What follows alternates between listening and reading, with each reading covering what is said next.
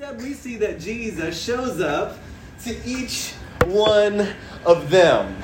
And I wonder how different our perspective of Jesus would be today if we didn't simply see him as somebody who just makes a decree in general over everybody, but instead shows up to you specifically and meets with you that He knows your story, that He knows your struggle, that He knows what you've been met with, and because of that, He does something unique with each and every one of us. I wonder how beautiful and how different we would see Jesus if we saw Him in that way.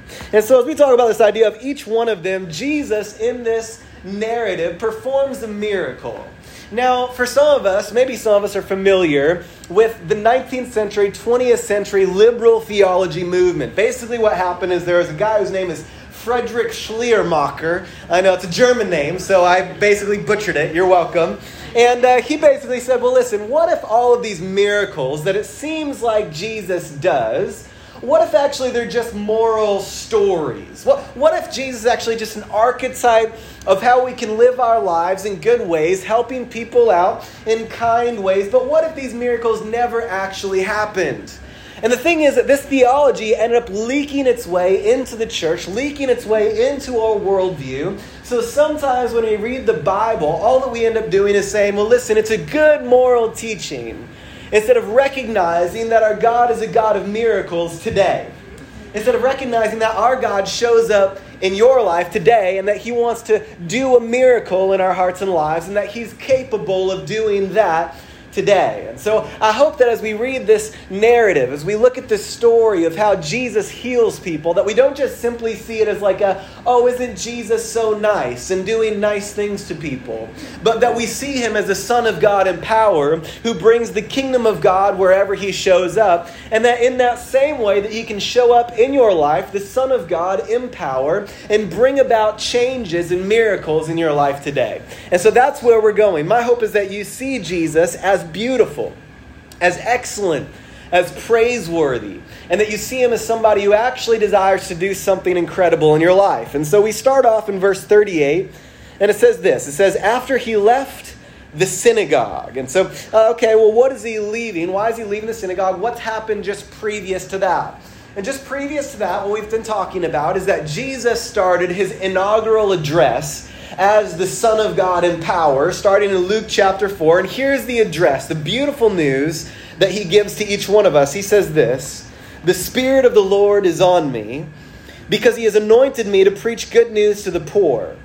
He has sent me to proclaim release to the captives and recovery of sight to the blind, to set free the oppressed, and to proclaim the year of the Lord's favor. And the question that each one of us have in mind is Is he somebody who comes in word only, or will he come in word and deed? And what he proves to us, just the narrative following that, as he casts out a demon, as he proves to us that there are kingdoms at war.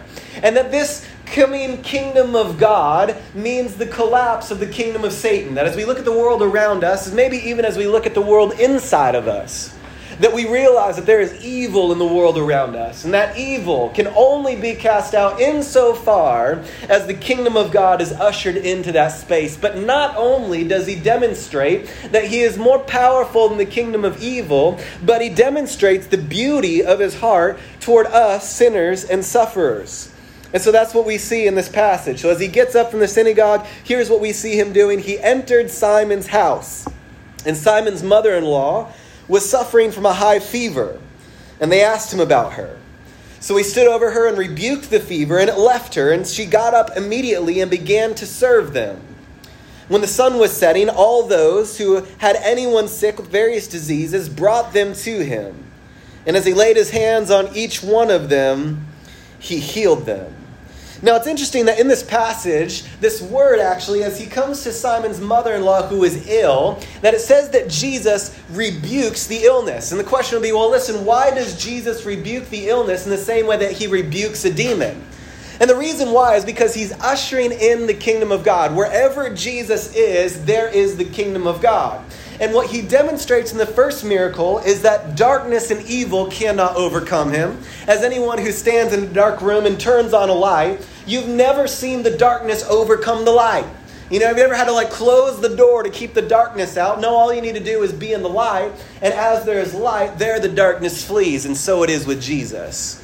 And then he stands up, and before this, before Simon's mother-in-law, he rebukes the illness because in the kingdom of God, as it comes to fruition, we see that sickness has no part in it we see that disease has no part in it. That where Jesus shows up on the scene, he ushers in and inaugurates his coming. And we see that where he shows up, that he does something with sickness and disease. And ultimately, in his second coming, he will do away with all sickness and disease, as we see in Revelation chapter 21, verses 1 to 4. It says this Then I saw a new heaven and a new earth.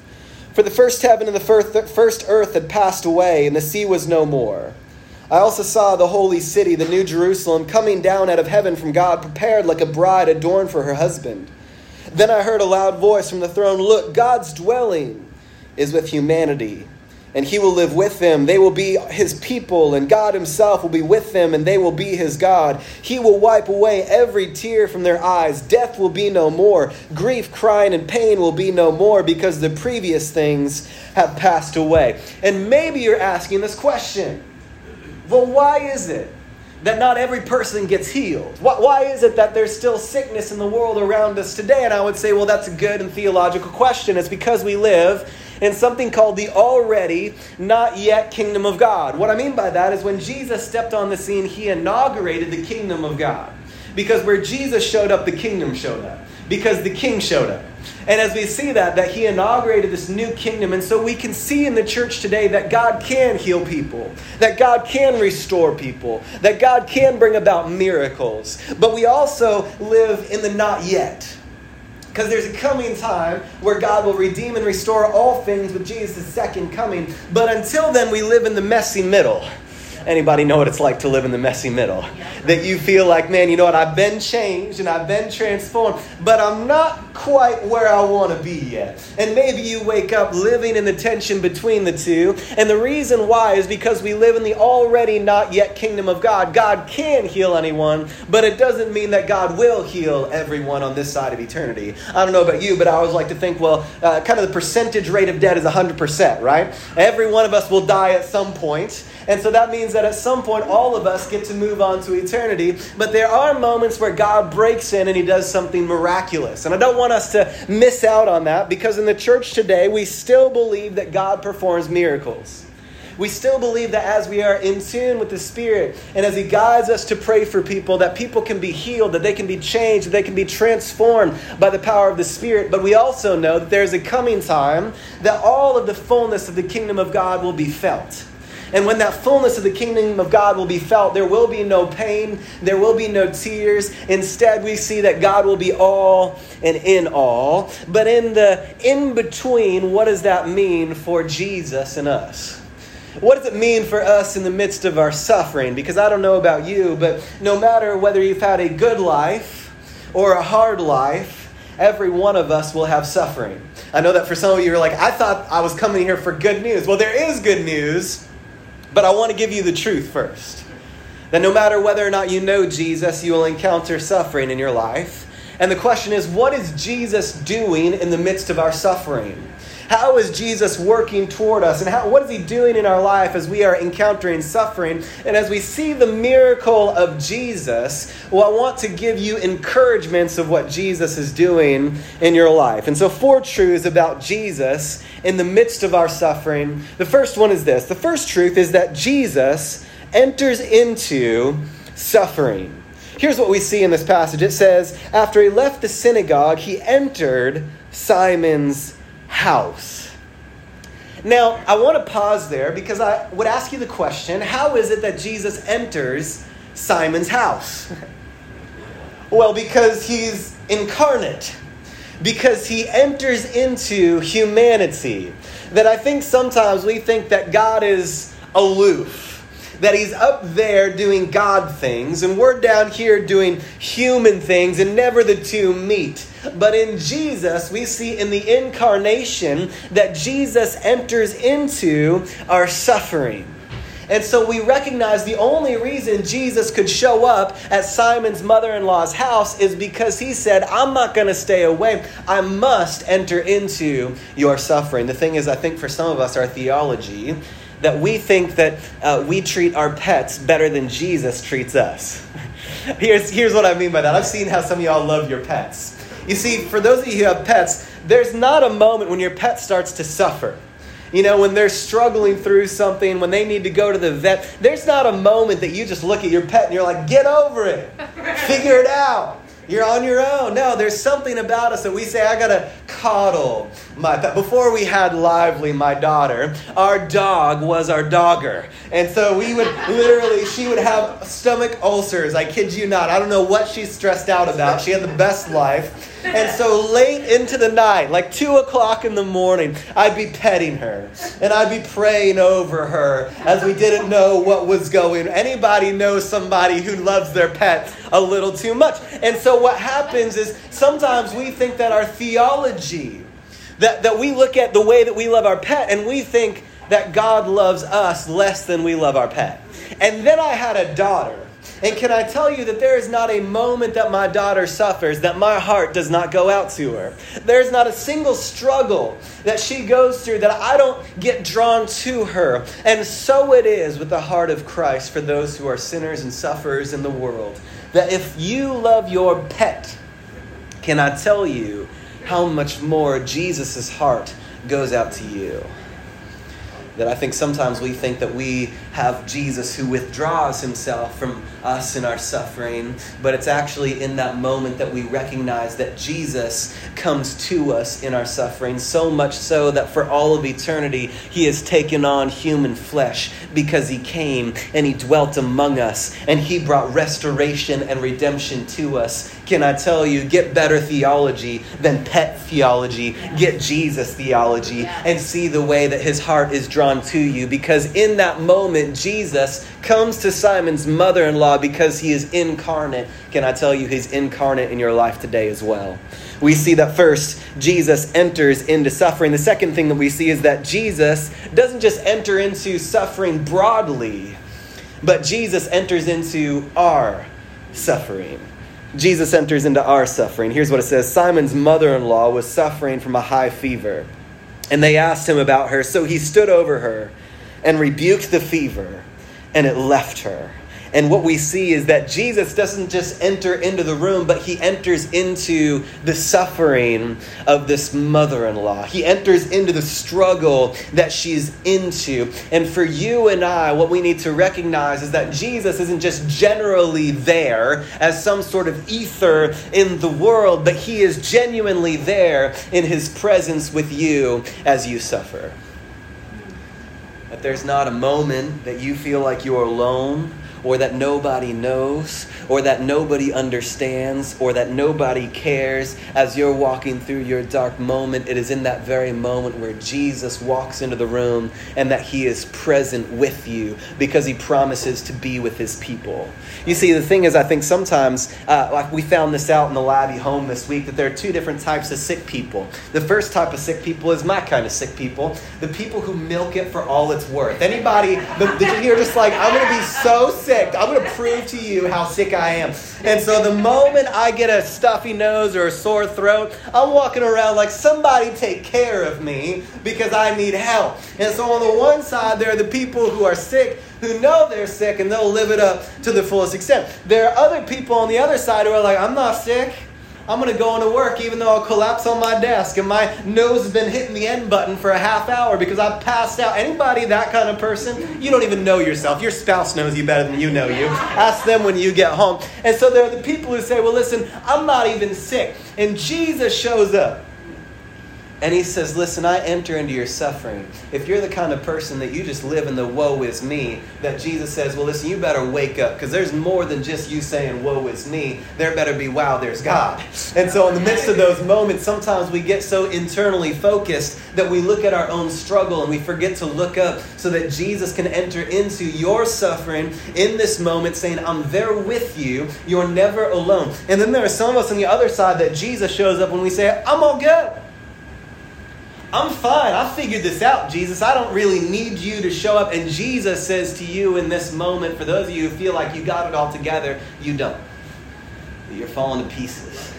And that you need Him to enter into your suffering in every moment. And it is a gift when Jesus shows up in your suffering specifically that he shows up and he says, Listen, my son, my daughter, I'm there for you. And it's I'm so close that not only does he say that he's beside you, but he's inside of you. And there's this beautiful phrase, uh, this beautiful idea. There is a, a, a kind of I would say heterodox for those of you who are uh, theologians. So, like, there's some stuff that he taught that wasn't great. But there was a guy in the ninth century, his name was Maximus the Confessor. And he said this about God and the way that he suffers with us. He said, God is so close to us in our suffering that when we suffer, he suffers if we look at this idea of Christ being in you and you being in Christ and you being indwelt by the Holy Spirit, isn't it true that as you walk through the sufferings of your life, that He doesn't not experience it? Instead, He experiences that with you because He's united with you. And this beautiful message means that He's actually walking with you through the suffering. And He doesn't just simply take a step back and say, You, you just have to deal with your own thing. He says, I'm there and I feel it too beautiful news of Jesus in the midst of our suffering is that Jesus enters into our suffering. I wonder how often Jesus is sitting there and that he's inviting us to welcome him into our suffering and we just don't even recognize it. And he's saying, if you take some time away from the busyness of life and the busyness of the world and just sit with me, just be with me and lament. We've lost this beautiful idea of what it means to lament in the church. But there's a book of the Bible called Lamentations. There are Psalms that are filled with lamentations. There's the book of Job filled with a lamentation toward the Lord that says, God, I don't like it. I don't figure it out. I don't know what you're doing, but in this moment, I believe you're here. And that's what we need to do sometimes, is just simply say, Lord, I don't feel it. And sometimes, even when I don't feel it, I'm still going to believe that you're still working. Even though I don't see it in the life of the one that I love, that I wish that I would see you do something incredible, God, I'm still believing that you're working. And in those moments, it's by faith that we walk, not by sight. And we recognize that Jesus is there entering into our suffering. The third thing is this that Jesus enters into suffering through his church that in verse 39 it says this it says so he stood over her and rebuked the fever and it left her she got up immediately and began to serve them. And when the sun was setting, all those who had anyone sick with various diseases brought them to him. You see, in this moment when this uh, Simon's mother-in-law is healed, what does she do? She gets up and she begins to serve others. And then what do we see? But those who are not ill bring those who are ill to Jesus. If you're wondering what the purpose of the church is, the purpose of the church is to bring those who are ill to Jesus and to bring Jesus to those who are ill. You see, I think sometimes the church looks a whole lot more like a courtroom than it does a hospital room. That sometimes people show up in church and what they experience is, you want to be judged, this is a good place to make it happen. We'll tell you all the things that are wrong with you. We, I saw you walking. I saw you got a tattoo. I saw your shirt. I saw the people that you walked in with. I know your story. And sometimes what happens is that we begin to think that the church is a courtroom where we just simply give justice and guilt to the world around us. Instead, what we see is the church is called to be a hospital room. You don't show up in a hospital room with a problem. Somebody just says, "Well, listen, that's that's really that was a dumb decision. You shouldn't have done that." No, they recognize that in that moment what you need is care. And so it ought to be in the church that when we show up, we show up with the heart of a physician to say, How can I care? How can I bring Jesus close to those who are hurting and broken? And I wonder how different it would look if the world saw the church not being the place of a courtroom, but saw them as being the hospital room because we know the great physician. And we just simply, every time somebody is sick, we say, Listen, I've already been sick and I am sick, and I got to keep going back to Jesus so that He can heal the sickness in my soul. And can you experience the one that even though I walk through all these sins, He still knows? Knows me and still loves me. It's not a sales pitch that we make, it's the beauty of experiencing the heart of Jesus Christ as we just simply say, Come and see the one who knows everything I've ever done and still loves me. And that's the call of the church. It's the beauty of the church. Is not the church called the body of Christ? Romans 12, 5. In that way, we who are many are one body in Jesus Christ 1 Corinthians 10, verse 17, because there's one bread, we who are many are one body. Verse uh, 12 of 1 Corinthians 27, now you who are the body of Christ and individual members of it, I wonder what it would look like if we took on the posture of Jesus and if we showed up in the places of brokenness saying, I will show up and I'll be there in the suffering. Now, I think sometimes we imagine that in this passage that Jesus was just kind of talking to the 12. You know, in today's society, we love to go to, to, to book signings, we love to go to conferences, and the people have done the great things. And we're like, man, can you believe it? Here's the great things they've done. But I love that in Scripture, it doesn't just simply stop with the 12 disciples. Instead, we see that in Acts chapter 2, the Holy Spirit fell on all those in the upper room, and He was given to all those who are the church. So that now it's not us looking at the 10 people who are doing incredible things, it's the 1 billion billion people who claim to be Christians doing one billion little things in the world and showing the love of Jesus in those ways. I love hearing stories of your workplaces where you're asking the question, Lord, what would you have me do to serve in this moment? I love hearing the stories of your workplaces where you say, Who's the person everybody else makes fun of and gossips about because I'm going to go and I'm going to help them? Who's the person that's the slowest because I'm going to go and help them? And it's in the one billion ways that the Christian shows the goodness of the Lord that we enter into suffering, not just simply by saying, Yeah, Jesus does it, but his body does it as well. And so I wonder what it would look like if it's the prisoner that you write to, that you just simply are consistent in saying, I'm writing no matter what. It's the neighbor's lawn that you mow, even though they give you a dirty look. It's the invitation to your table. It's the foster child you take in. It's the person you pray for. It's the sufferer that you listen to without casting judgment or trying to give a solution. It's the kind word that you speak. It's the prayer that you pray to lift somebody before Jesus. Can I tell you one of the best things that you can do? It says, and they brought the people to Jesus. That there's a radical availability that in our prayers we can bring somebody to Jesus. And sometimes in my own mind's eye, literally all I do for some of y'all, uh, this is this might be weird for you, but it's okay. Is all that I do is I imagine holding you in my arms before the throne of grace. And I just stand there with Jesus and I stand there holding you in my arms saying, "Lord, they need your strength. They need your grace. They need your power." And I wonder how often we're so busy doing other things instead of bringing people before Jesus in prayer. But it's our privilege to bring people before Jesus and to serve them once we've experienced the love of Jesus. And so Jesus enters into our suffering through the church. And finally, we see Jesus enters into our suffering personally. In this passage, it says, As he laid his hands on each one of them, he healed them. And I love this idea that it doesn't just say, and as Jesus spoke over them. You know, sometimes you see a crusade and they just kind of do one of these things and they're just speaking over people. No, it says Jesus laid his hand on each one of them. And I wonder how often we experience that reality of saying Jesus is so near to you that he says, You matter. And in the moment of your sin and suffering, when you feel like, I've done it this time, I've gone too far, there's no way he could love me for this, that it's in that very moment that he comes to you and he says, Let me lay my hands on you in solidarity to your pain and to your suffering. And he shows up in your life and he lays a hand on each one of you. The great physician shows up for each one of us with healing in his touch. Can I tell you the delight of Jesus himself? Becomes our delight of finding Him in our suffering. You see, because sometimes what happens during our times of suffering is God says, listen, you've been leaning on other things. You've been leaning on coping mechanisms. You've been leaning, leaning on the people around you. You've been leaning on entertainment. And what He does in our suffering is He shows up and He says, Will you lean on me?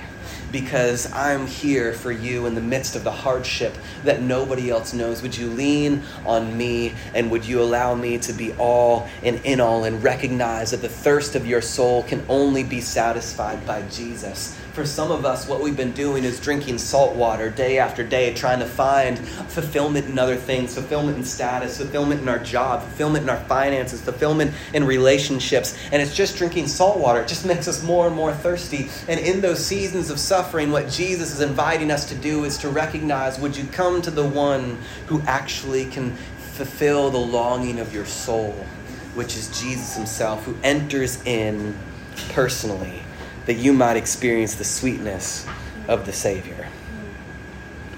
And so we see that Jesus enters into the season of our suffering and that his own mission that we see in verse 43, he said to them, It is necessary for me to proclaim the good news about the kingdom of God to other towns also, because this is what I was sent for this purpose. And what we recognize is this proclamation of the kingdom of God and a God who enters into the midst of our struggle and suffering is the beauty of Jesus' own mission. As he will set his face toward Jerusalem and on a cross, he takes away our sin and he takes away our shame and he takes away all of the things so that then it's just us and him and we look upon the lamb that was slain, our living hope.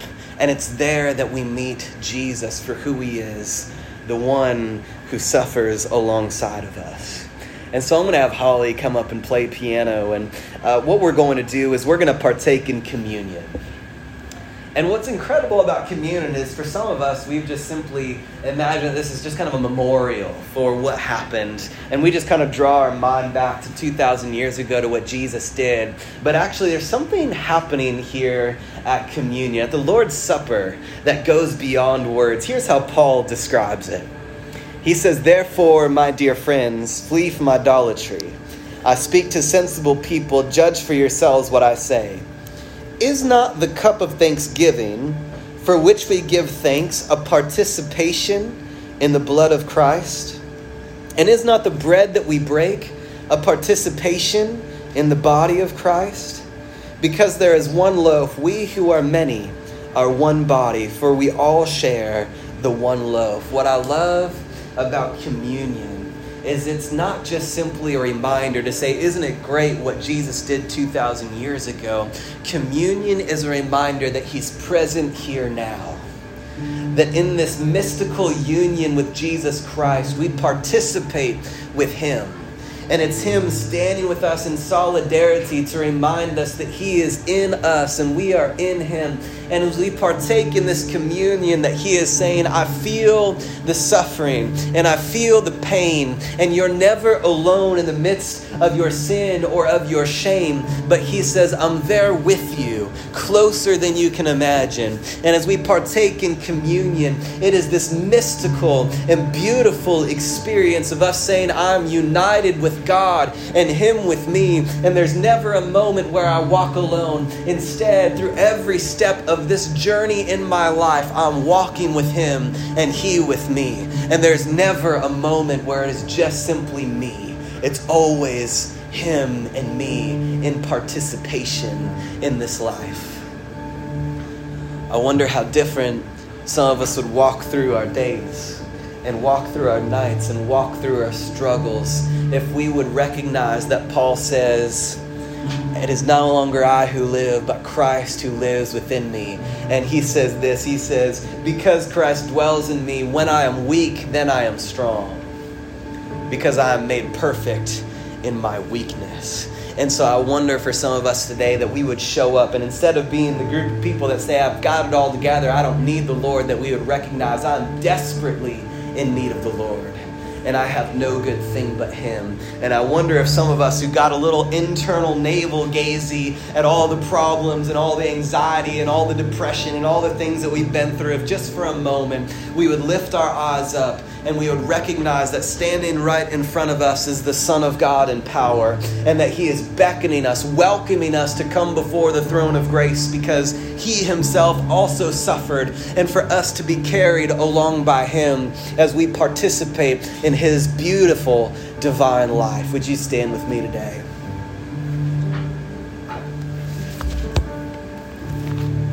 And so uh, I'm going to pray, and then we're going to sing a bit of a throwback song a song that talks about Jesus' name being like honey on our lips and his spirit like water to our souls. Because there's this beautiful understanding that as we partake in the drink and as we partake in the bread, that we are participating in the divine life of Christ and that He is changing us in faith from the inside out. And so as we partake at the table, let us know that we are not on our own, but we together are the body of Christ, lifting one another up before the Lord. Would you pray with me today? Lord, we thank you we thank you that Scripture says, and He laid His hands on each one of them. For those of us who feel overlooked, for those of us who feel overwhelmed, for those of us who feel overcome by sin, you lay your hands on each one of us and bring healing by your Son.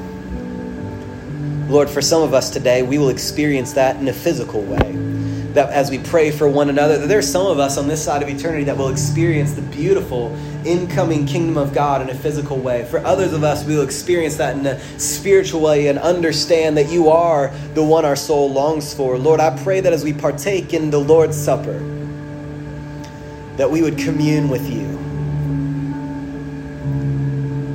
That we would see not I, but Christ who lives within me. And that we participate in the beautiful divine nature itself. And so, would we recognize that there's something more happening here than just us drawing our mind back to something that happened in the past, but something is happening in the present where you are present here with us and where you are bringing health and life to the inside of us. May that which is death inside of us become life as we consume the beautiful elements before us. And may you transform us from the inside out. May we gaze on the one in adoration who gave it all. And may you become life and health to us. So I invite you, before you come forward to participate in the Lord's Supper today, to examine your own heart, to welcome the Lord into the moment of your suffering, to dwell with that moment and to recognize, even in your own imagination, to bring Him into this moment and recognize that He has been there the whole time. You just didn't notice it. How many times are we going through life and, and we imagine that He's not there, but it's not that He's not there, it's just that we didn't recognize it. And so when we attune ourselves to His presence, when we take a breath and recognize He's just not outside of us, but He's inside of us, and then through communion, when we collapse into Him and recognize that it is participating in His life that brings us life, that there is joy and beauty and grace. and so when you're ready, you can come forward to receive the elements. We're doing something called intinction, uh, where you can rip off some of the bread, which signifies that we are all part of one body of Christ. Dip it into the, the juice and recognize that we all participate in one blood that brings us as righteous before the throne of grace and that there is something that even though we might not have enough faith or we feel like we don't have enough faith in this moment, the beautiful message of the gospel is that it was never about how much faith you had. It was always about the work of Jesus Christ and the faith that he had. And so have faith in just saying, even my faith is too small, but by faith I take this and recognizing the faith of Jesus is enough. And as we partake, may we notice the beauty, the goodness of Christ. And may he, his name become like honey on our lips. Would you examine your own hearts, attune yourself to His presence, and when you're ready, you can come forward and partake in communion.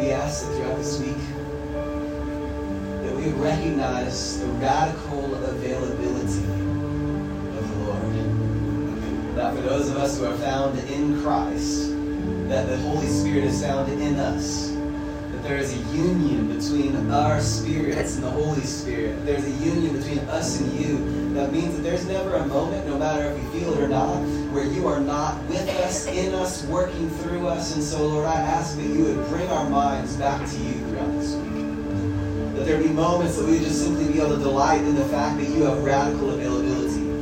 That, Lord, there's never a moment where we push you away or where we shove you away. That, Lord, you are not still always there, ready whenever we're ready to turn back to you. And so, Lord, I ask this week that we would experience that. That we would delight in that. That we would walk through maybe some old wounds and some old struggles. And that we would invite you into that moment and recognize that you're the healer of that struggle. One of the best questions somebody asked me, Lord, was they said, uh, if you go back to that moment and if Jesus is there, what does he do? What's happening? And Lord, I pray that we would welcome you into the moments of our hurt, in the moments of our struggle, in the moments of our sin, and recognize that you're not casting judgment, recognizing that you're not casting blame, but you show up near us, laying your hands on us, blessing us, and bringing healing. May we know and experience the healing, beautiful mercy of the Lord in our hearts and our lives. May we go throughout this week being Jesus, entering into the suffering of those around us and bringing you to each individual that we come into contact with. We ask all this in the mighty and precious name of Jesus, and everybody said, Amen. Amen. We have our prayer team down front. They would love to pray for you, to bring you, to hold you before the Lord. Don't rob them of their blessing. And so come down front and give a moment of them praying over you. Go throughout this week knowing that the presence, the sweet presence of the Lord is with you. That his face is shining on you and is gracious toward you and giving you his peace. And may you, in exchange, bring that peace to the world around you so desperately needs it. Feel free to continue to come forward for communion, come forward for prayer. Holly's going to continue to pray. Say hi to somebody and bless them on your way out the door today. Blessings in Jesus'